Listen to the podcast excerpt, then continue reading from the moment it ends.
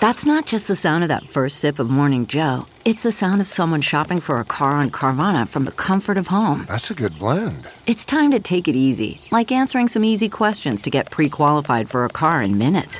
Talk about starting the morning right. Just like customizing your terms so your car fits your budget.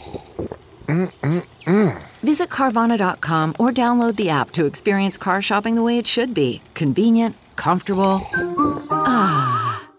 A Tuscan style tomato soup. From the kitchen table in New York City, here's Rachael Ray with Rach on the Radio.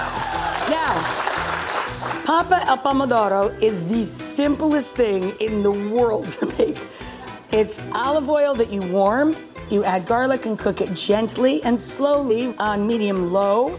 Now we're gonna take a large can of Italian whole tomatoes, hand crushing, so we end up with coarse pieces. Add a little bit of red pepper, pinch of salt, and then we're going to add some stock. And then we're gonna stir in the toasty bread, and we're gonna add torn basil. For this recipe and more food tips, go to rachaelrayshow.com.